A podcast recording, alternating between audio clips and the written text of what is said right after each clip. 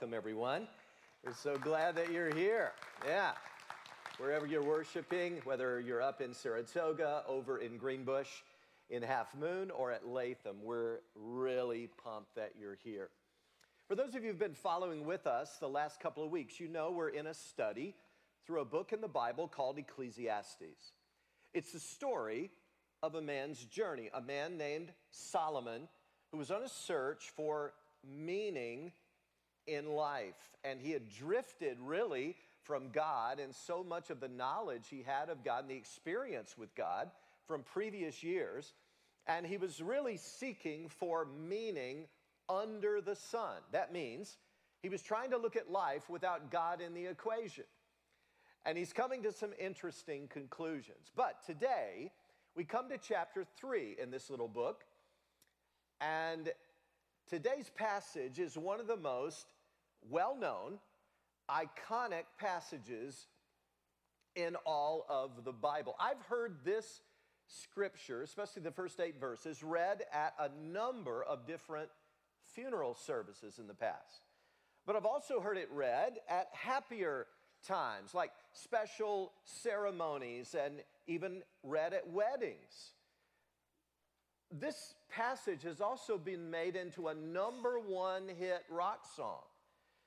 Many of you may not know that. You're far too young to know that in 1965, a group called the Byrds took Pete Seeger's song based upon this passage and kind of reworked it and turned it into a number one billboard hit entitled Turn, Turn, Turn. So let's look at this very poetic and beautiful passage. And then let's take some minutes and try to unpack it and see what it really has to say to our lives today. There is a time for everything and a season for every activity under heaven a time to be born and a time to die, a time to plant and a time to uproot, a time to kill and a time to heal time to tear down and a time to build, time to weep and a time to laugh, a time to mourn and a time to dance, a time to scatter stones and a time to gather them, a time to embrace and a time to refrain, a time to search and a time to give up, a time to keep and a time to throw away. All of you hoarders need to hear that one. there is a time to throw away, all right? A time to tear and a time to mend, a time to be silent and a time to speak, a time to love and a time to hate, a time for war and a time for peace. Now I'm going to stop right there today, although there's many other connected verses we could read. In this passage, Solomon gives us 14 pairs of contrast. Things that seem to be in juxtaposition with each other. Some of them seem pretty obvious, like a time to be born and a time to die, because one out of every one person's dies. So it's kind of a no brainer.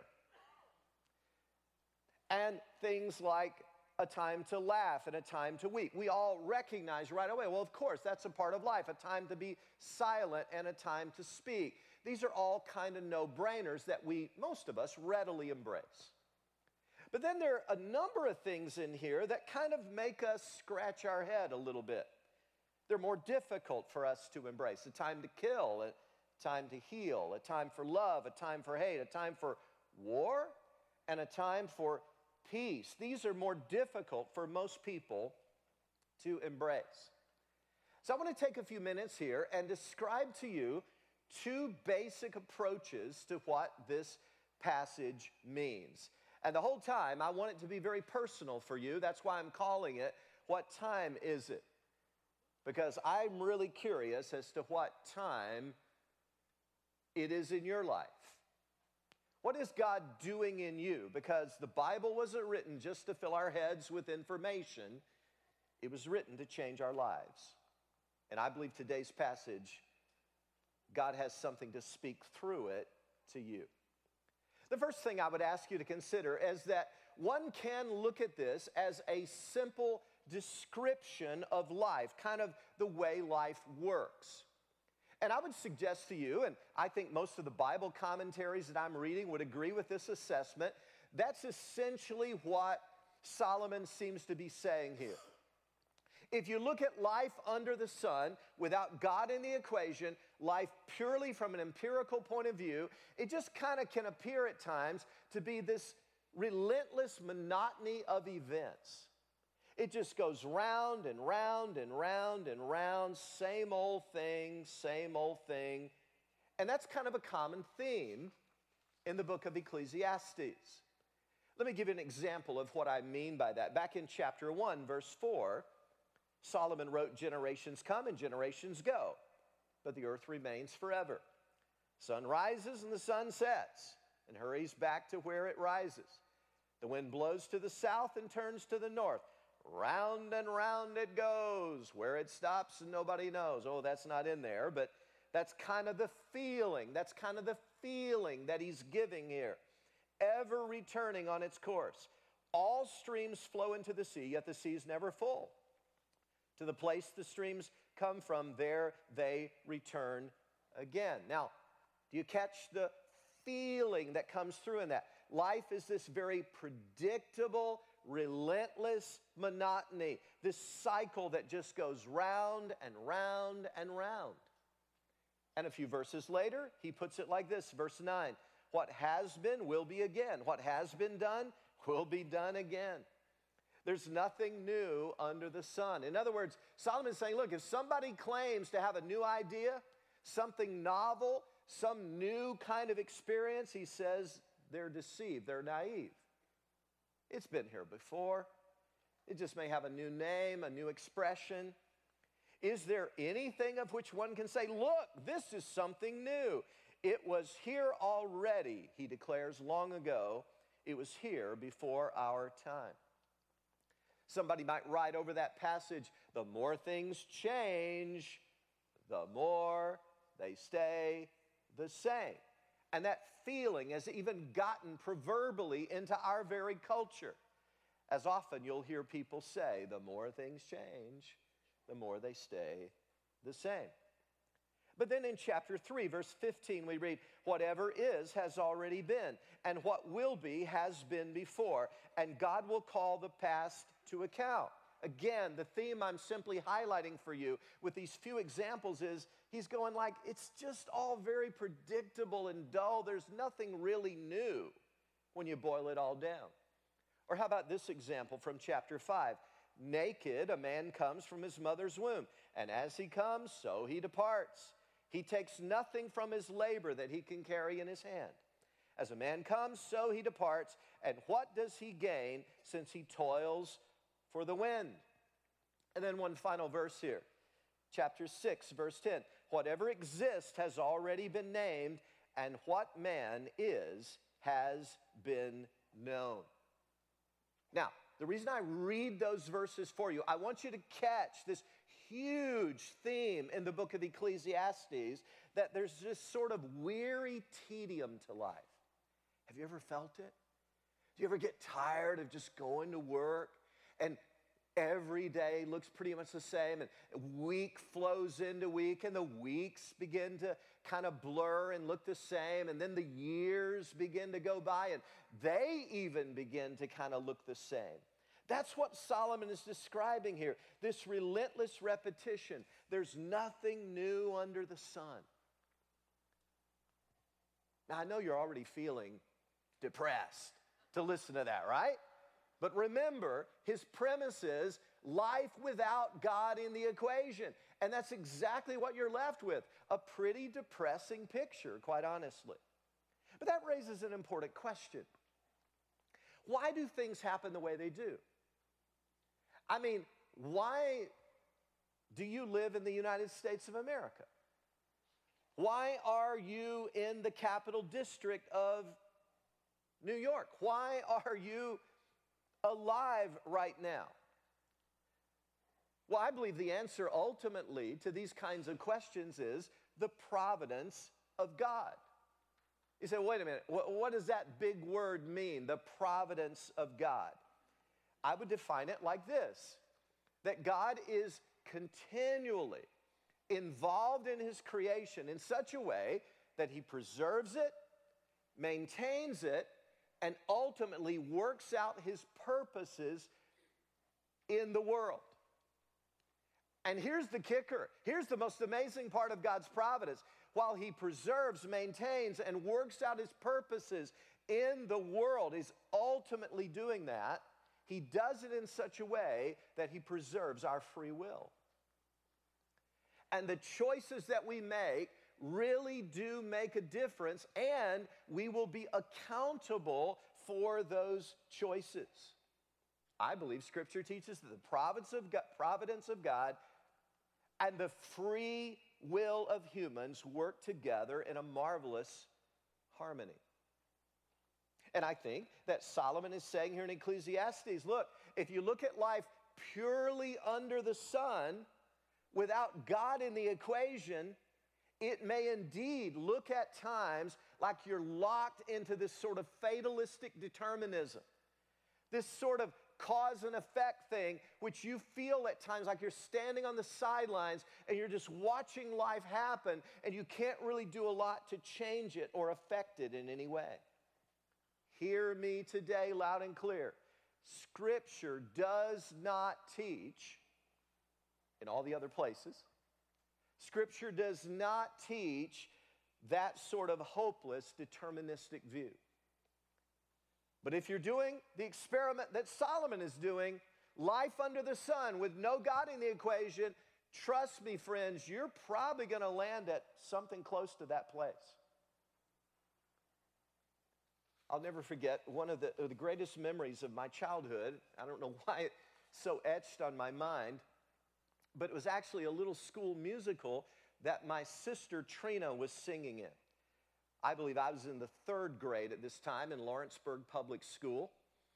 And so, naturally, I was invited to go, all the other students, to this musical that she was singing in. And I'll never forget the song. I just walked out that day singing this song. It was popularized by Doris Day. And boy, it just had a melody that stuck. The lyrics go like this When I was just a little girl, I asked my mother, What will I be?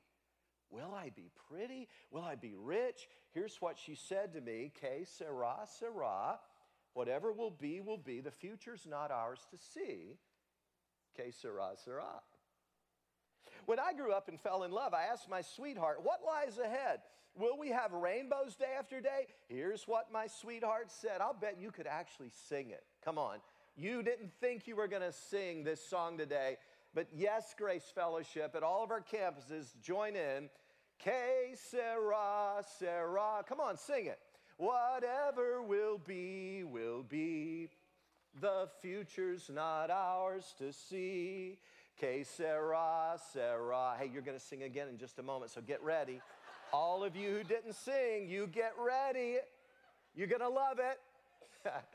now I have children of my own, the song goes on to say. They ask their mother, What will I be? Will I be handsome? Will I be rich? I tell them tenderly, here's your cue. Que sera, sera. Whatever will be, will be. The future's not ours to see. Que sera, sera. Now listen, listen, listen, listen. If there's no God, if it's life just under the sun, if God's not involved providentially in his creation, you could just write over everything. Que sera, sera and people who've commented on that song, and it's a wonderfully catchy song. I'm not critiquing the song, but many people who talked about that song describe the philosophy in it as cheerful fatalism. That's the phrase you'll see on Wikipedia and numerous other websites, numerous other places. It's fatalism, but it's cheerful fatalism. Like, hey, all this stuff is happening and there's nothing really that much that you can do about it. So just get used to it and just deal with it the best you can. And that's all you conclude with life under the sun with no God in the equation. But, friends, I'm here to tell you today that there's another way. I'm here to tell you today that there's another way that we need to look at life, not just as a description of a relentless monotony that's kind of meaningless and we're standing on the sidelines and we're not involved meaningfully at all. So, que sera, sera. Just get used to it. Deal with it the best you can. I believe we can see this not as a description of life, but as a prescription for life. What's the difference? In the first scenario, without God in the equation, you're just kind of a part of a cheerful fatalism. Life is just happening and you're just kind of stuck there and it doesn't mean much anyway, so just do the best you can. I hope you understand that is far different than the view that Scripture gives us. So let's explore that for a few moments. In this passage in Ecclesiastes 3, Solomon, as we read earlier, gives a series of both negative and positive things that he says there's a time for. Let me just read the positive ones to you right now. There's a time to be born, time to plant, heal, build, build, a time to laugh, a time to dance, time to gather stones, time to embrace, search, keep, mend, speak, a time to love, and a time for peace. What good things. We love those words.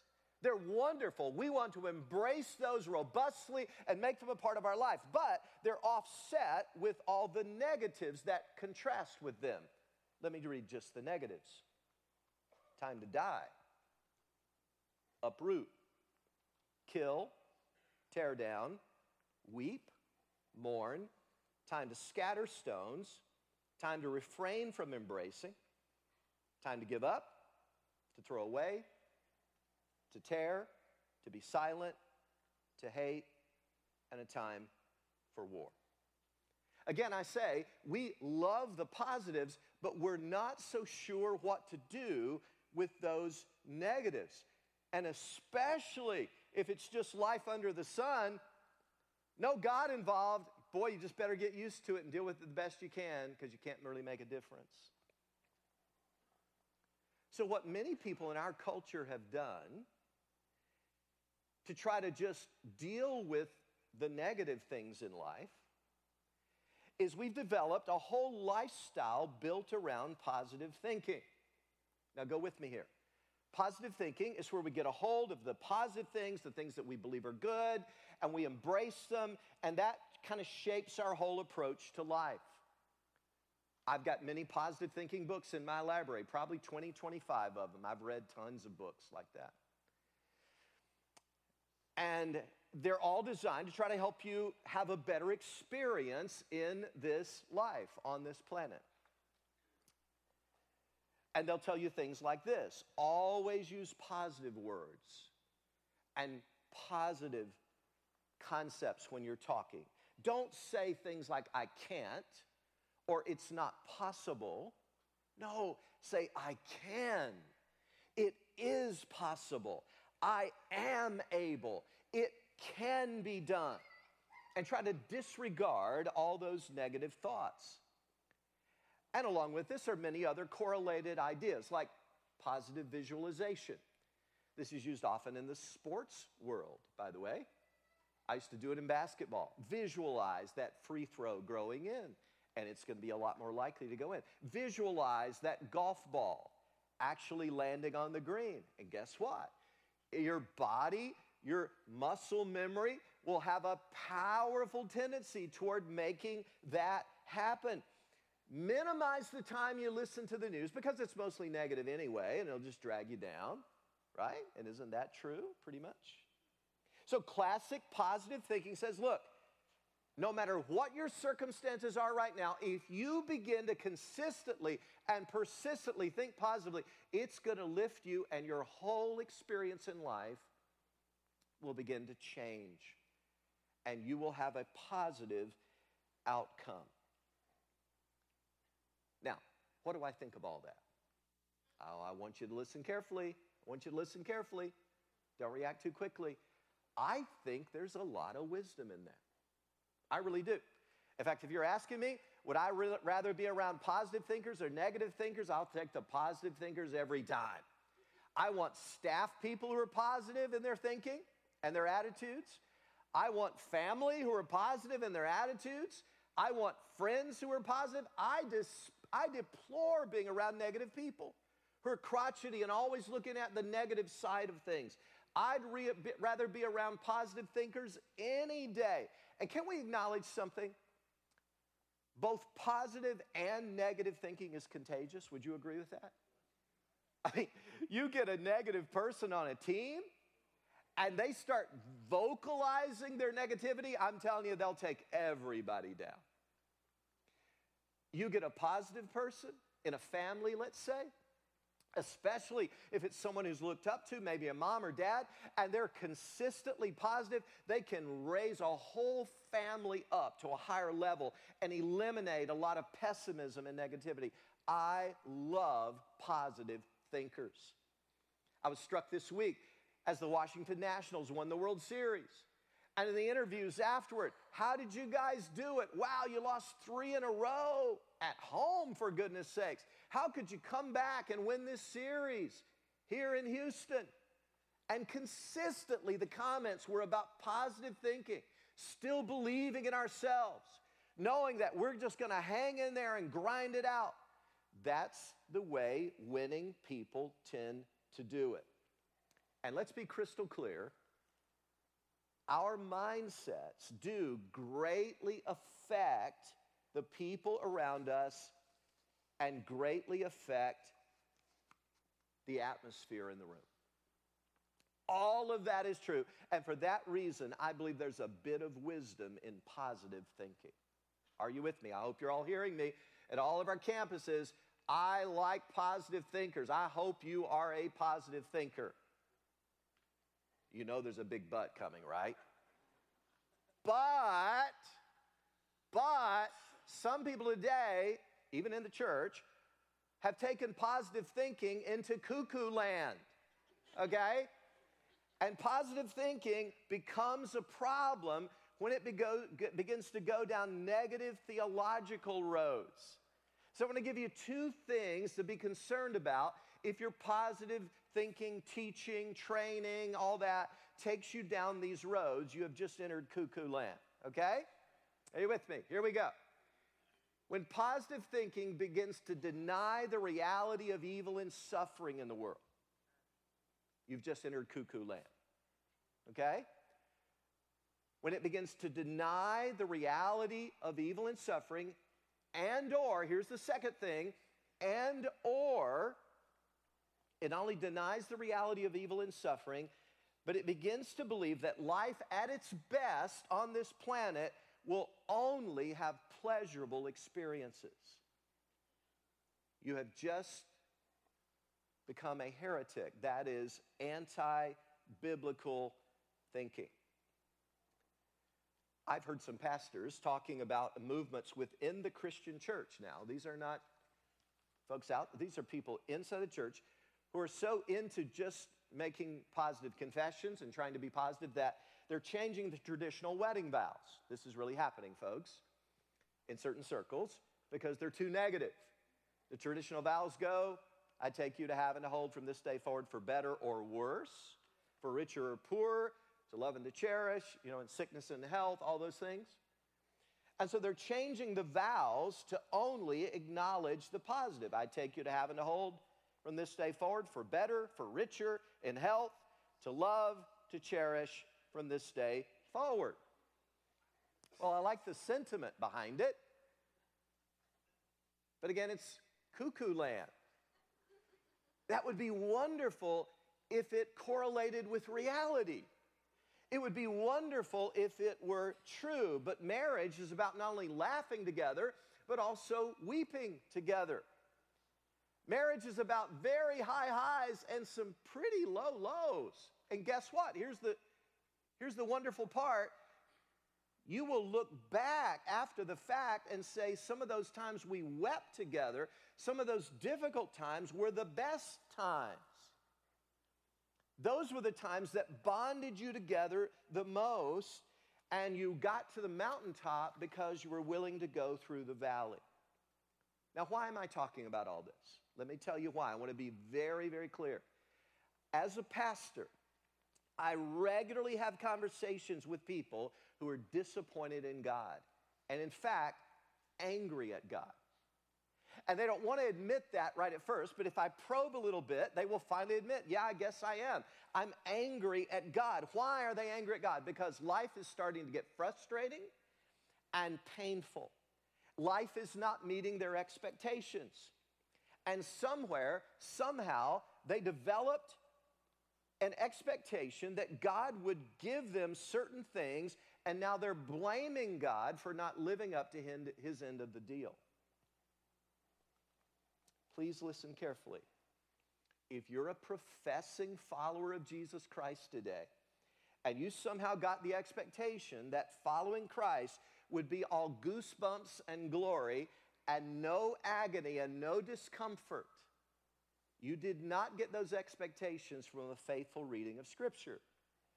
So you may need to call up the TV evangelist who gave you those expectations and explain to him or her that they sold you some bad advertising there. Scripture promises this that both joy and pain show up in the Christian life, usually on parallel tracks and often at about the same time. That's what Scripture teaches, and that's what Christian experience bears out for generation after generation.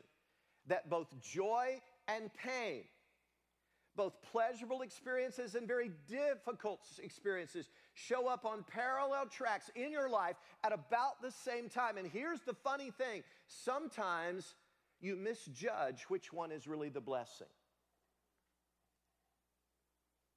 Especially if you think God only blesses through pleasurable things. Sometimes He blows your mind and shows you that the greatest blessing in His life wasn't the thing you were tickled about, it's the thing that you were grieving about. An example of this would be Galatians 4.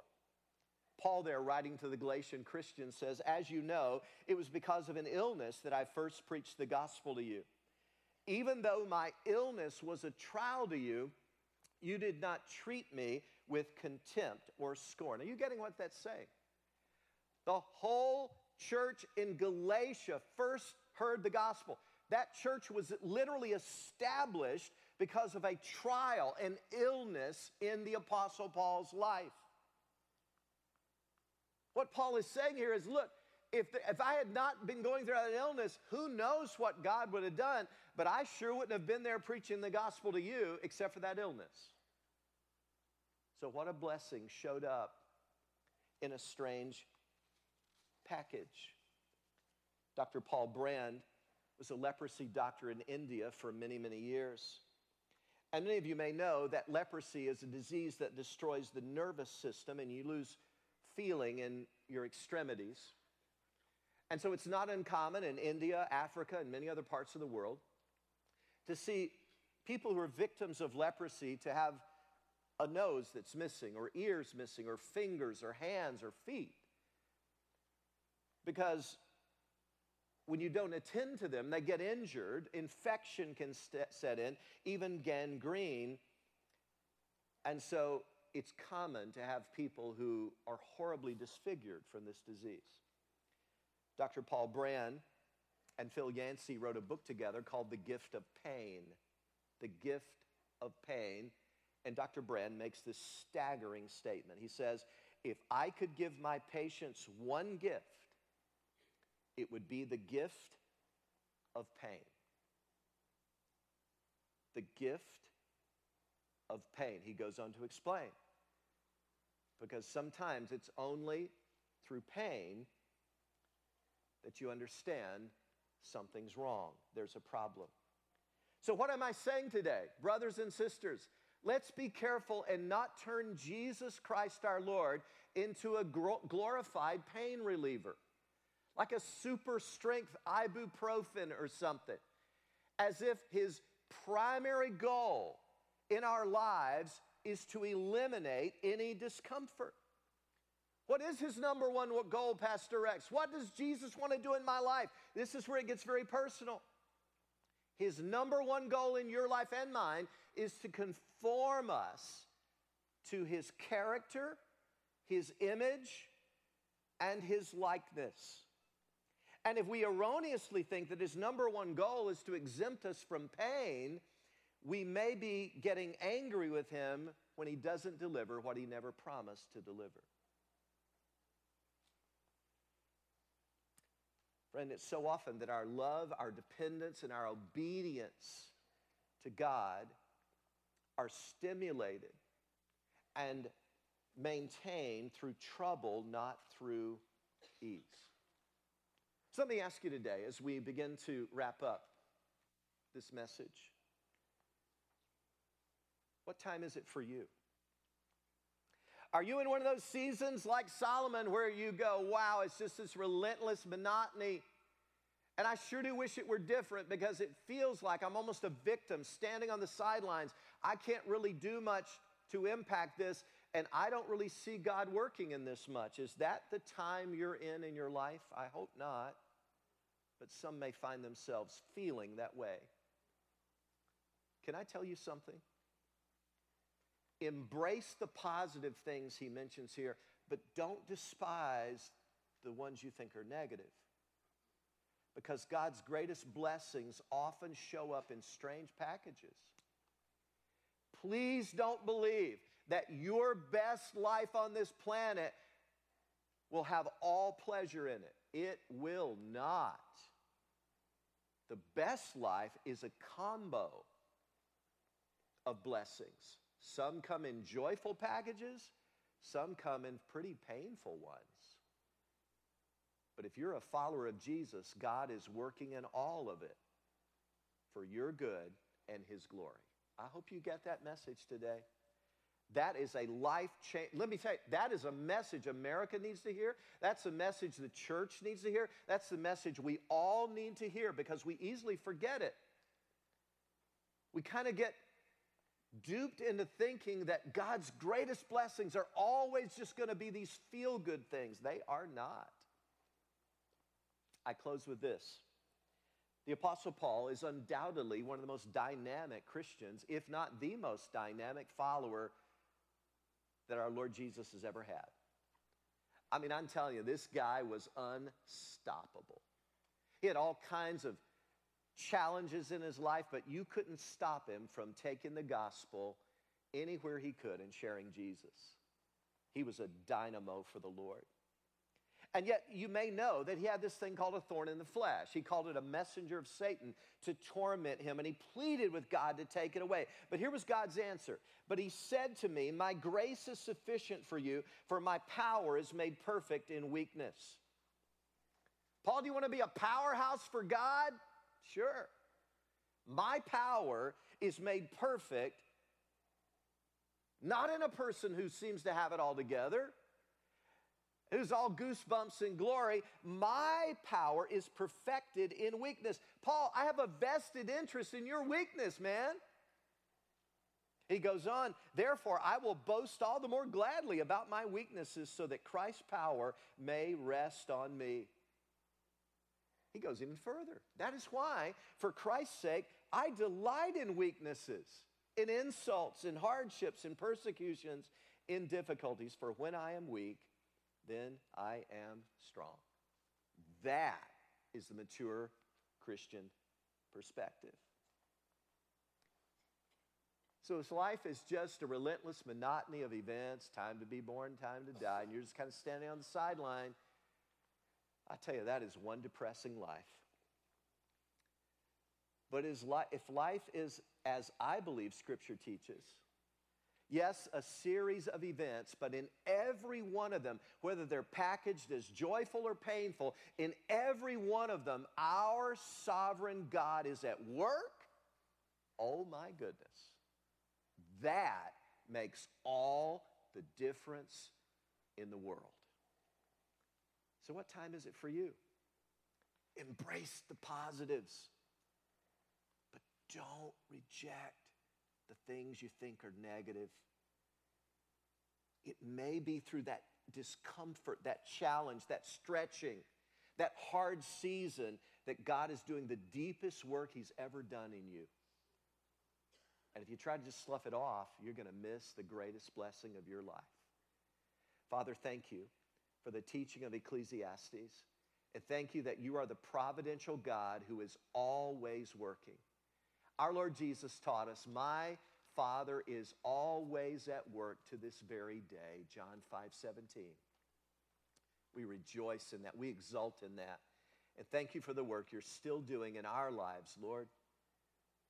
We want to be powerhouses for you, all you designed us to be. Help us to see how your blessings show up on parallel tracks, sometimes as joy, sometimes as discomfort. Help us to not miss the greatest blessings just because we think they're going to be a little unpleasant at first. And we pray this in Jesus' name. Amen.